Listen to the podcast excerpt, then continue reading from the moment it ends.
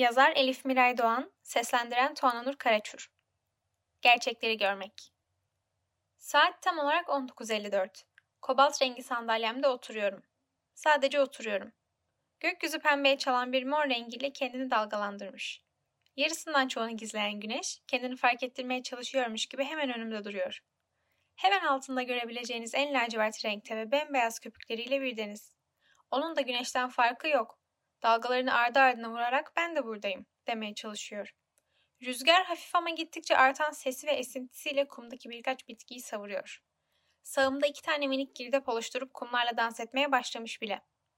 Etrafta zıplayan küçük tonlarca böcek ve kıyıda toplanmış iki üç köpek sesi. Kumların kuru tarafındaki ATV'nin açtığı yoldan ilerliyorlar. Onlardan ayrı takılan birinin ise sol ön bacağı yok. Dengesini sağlayabilmek için midir, yoksa ATV altında kalmasından dolayı kaybettiği bacağından mıdır bilmem, ıslak, sert ve düz yüzeylerden gitmemeye çalışıyor. Çok bir şeye engel olmuyordur tabii bir bacağının yokluğu. Unutmadan söyleyeyim. Söylediklerimin muhtemelen yarısı, belki de dahası yalan. Gökyüzü, güneş, deniz, kumlar, böcekler, köpekler ve izler hiçbirini göremiyorum. 30 yıldan fazla buralarda yaşamama rağmen diğerlerinden duyduğum kadarıyla tanıyorum burayı. Ama her gün hayal etmeye çalıştığım şey umuyorum ki yalan değildir. Yazan Yekta Terzioğlu Seslendiren Mahmut Fanya Genç Kalemsiz Biliyorlar, maalesef biliyorlar. Biliyorlar oluşacak desenleri, çizgiler, harfler insanlara işaret ediyor. Damlaların izi bir tür yazı. Ne geçtiyse beyinlerinin içinden limon suyu limona işaret ediyor. Anlatamıyorum. Bir toz zerresini tutmak havada uçan tamamen kurumuştur artık. Etten ceviz ve görünmezdir kıstırılmış bir ruh gibi. Bu kırık dökük merdivenlerde aşağı düşmek ihtimali daha yüksek yukarı çıkmaktan. En büyük korkusu nedir şairin? Bunu bilmeyenler götürdü buzdolabını. Şairin buzdolabında meyveler, sebzeler, yemekler yerine fikirler ve şiirler vardır. Şiirlerinin bozulması değildir şairin en büyük korkusu. Buzdolabında duran bozulmuş bir beyindir. Beyin bu haliyle unutulmuş bir dile benzer. Okuma bilmeyenler kalemleri götürdüler. Yazıyı sadece harflerden ibaret sanarlar. Oysa her şeyde bir işaret bulunabilir. İşte bunu bilir şair. Damlalar kağıda düşmelidir. Gece öylece durup aya bakarken Tanrı ile tanışabilir. Desenlere bakan bir şairi görebilir. Ağlamaya başlar işte kalemsiz şair. Akan gözyaşları zihnin kendisidir. Ay Tanrı'yı işaret eder, limon suyu gibi. Şiir, şairdir. Yazan Yekta Terzioğlu, seslendiren Yekta Terzioğlu. Ayna. O aynanın karşısında okumuştun ilk kez. En gizli yerimde yazan kimliğimi. Ayın spot ışığı gibi vurduğu gece aynaya en büyük saygısızlığı yaptın. Halbuki senin sahnendi bu yüce senaristin özenle hazırladığı milyar yıllık tiyatro oyununda. Beni okudun ama anlayamadın. Hem zaten nasıl anlayacaktın? İnanmadın ki hiçbir zaman bulutların denizleri doldurabileceğine, bir aynaya iki kişinin sığabileceğine. Hem bulutların hem denizin sığdığı o aynaya hiç sanmıyorum ki iki basit insan ağır gelsin. Bıraktı kendini. Ayna yerde şu an. Sonsuzu kavrayamayan bizlere bir şey anlatmak istercesine. Anıt gibi duruyor arada parçaları. Yerde.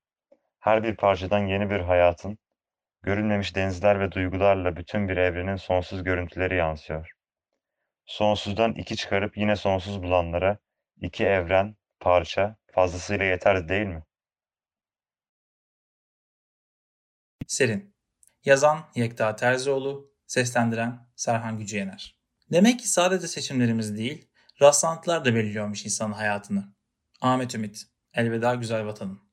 Güneş erken gidecek sanki bugün. Gökyüzünü terk etmeden önce bulutların arkasına saklanacak ve sessiz sedasız terk edecek burayı. Sokaklar boş. insanlar evlerinde, lambaların altında, televizyon karşısında, yemek sofrasında sohbet ve karınlarını doyurma halinde. Güneşin gökyüzünde bir tiyatrocuyu andıran devinimlerini pek de önemseyen, onu fark eden yok gibi. Boş sokakların görüntüsüne bakmak zevk vermiştir her zaman. İzlenimci bir tablonun somut örneğine bakıyormuş gibi bir hissiyat fakat daha kuvvetli. Orada bulunarak, tabloyu yaşayarak. İnemiyorum lakin. Sokağa çıkma yasağı. Virüsün bulaşmasını azaltmak için konmuş bir yasak. Arkadaşları dışarı oynamaya çağırınca annesi izin vermeyip evde kalan çocuk gibiyim şu an.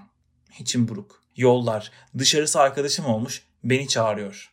Ne çok özlemişim. Sanki bir zamanlar her gün görüşmüyormuşuz gibi.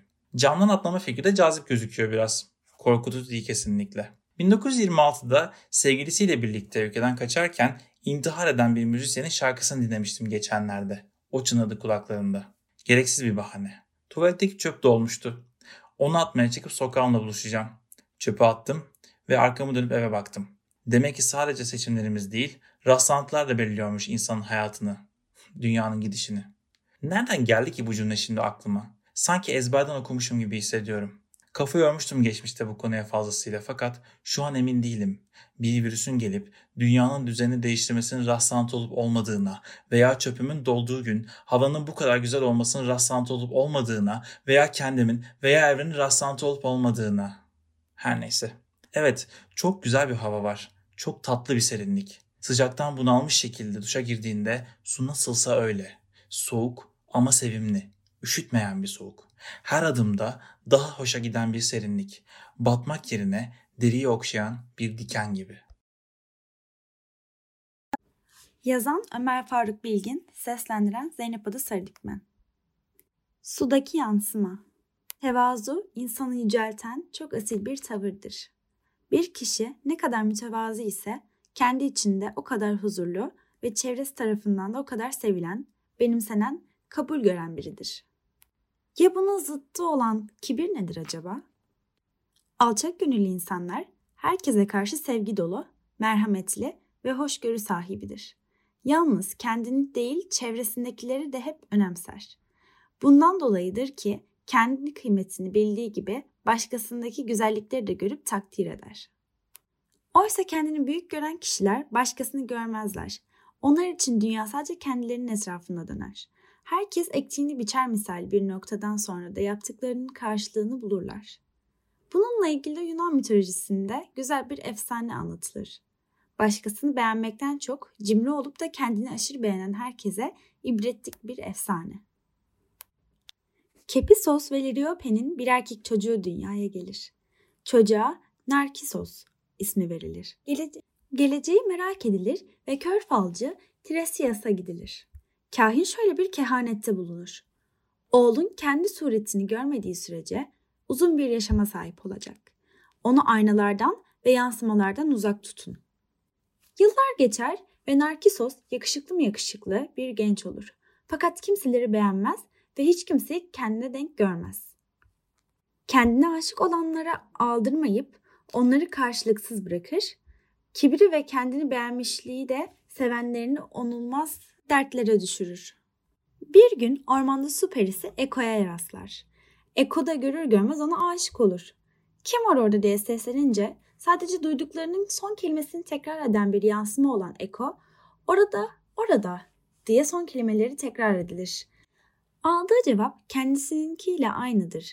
Eko'nun ona emir verdiğini düşünerek kendini beğenmişliğiyle sana bir yönetme gücü vermektense ölürüm der ve umursamayarak yoluna devam eder. Cevabını duymadan öylece çekip gitmesi elbette Eko'yu çok üzer ve tanrılara onu cezalandırması için o da çok sevsin ve karşılık bulmasın diye dua eder. Eko üzüntüsünden ve aşkından günden güne erir. İçine kapanarak ölür. Vücudundan arta kalan kemiklere karşıdan gelen sesleri yansıtan kayalara, sesi ise bu kayalardan yankılara. Yani bildiğimiz anlamda Eko'ya dönüşür. Günün birinde Narkisos avlanmaya çıkar. Susuzluğunu gidermek için bir su kenarına gelir. Eğildiğinde kendi yansımasını görür ve şaşa kalır. Adeta büyülenir. Kendi suretini ilk defa gören Narkisos kendisine aşık olur. O ana dek kimseyi sevmediği kadar sevmiştir kendi yansımasını. Orada ne yemek yiyebilir ne su içebilir. Sudaki yansımasına bakmaktan vazgeçemeyen Narkisos suyun yanından ayrılamaz hale gelir. Tıpkı Eko gibi Narkisos da günden güne erir ve orada sadece kendini seyrederek ömrünü tüketir. Gülen içerisine yığılıp kalır. Tam göle düştüğü yerde sarı göbeğini beyaz yaprakların kucakladığı mis kokulu bir çiçek açar. Narkisos bugün bildiğimiz nergis çiçeğine dönüşür. İşte gündelik hayatta kendini çok beğenmiş, kendine aşık insan anlamında kullandığımız narsist kelimesinin kökeni de bu mitolojik hikayeden gelmektedir. Böylelikle kendine hayran olma, başkalarının düşünce ve duygularına duyarsız kalma davranışı bu mitle özleşir. Kendini bilmezlik, kibir ve hadsizlik Narkisos'un cezalandırılmasına neden olur. Anlatılan bu hikaye gerçek midir, değil midir bilmiyoruz. Ancak bildiğimiz bir şey var ki bazen böyle davrandığımız olur ama iyi neticeler vermez. Kibir cehaletlerin en büyüğüdür. Ben biliyorum diyen benden başkasını bilme şansını kaybeder. Kibir insanı öyle kör eder ki Narkisos gibi başka kimseyi göremeyecek hale getirir. Halbuki kibir verse verse bir meyve verir. Yalnızlık. Her şeyden kendini uzaklaştıran kibirli insan uzaktaki cismin küçüldüğünü, kendi değerinin de insanlar nazarında yok olduğunu fark edemez. Eden bulur misali hiçbir şey karşılıksız kalmaz. Zaten hayat yaptıklarımızı yansıtan bir ayna değil midir? Tıpkı Eko gibi Narkisos da günden güne erir ve orada sadece kendini seyrederek ömrünü tüketir. Gölün içerisine yığılıp kalır. Göle düştüğü yerde sarı göbeğini beyaz yaprakların kucakladığı mis kokulu bir çiçek açar.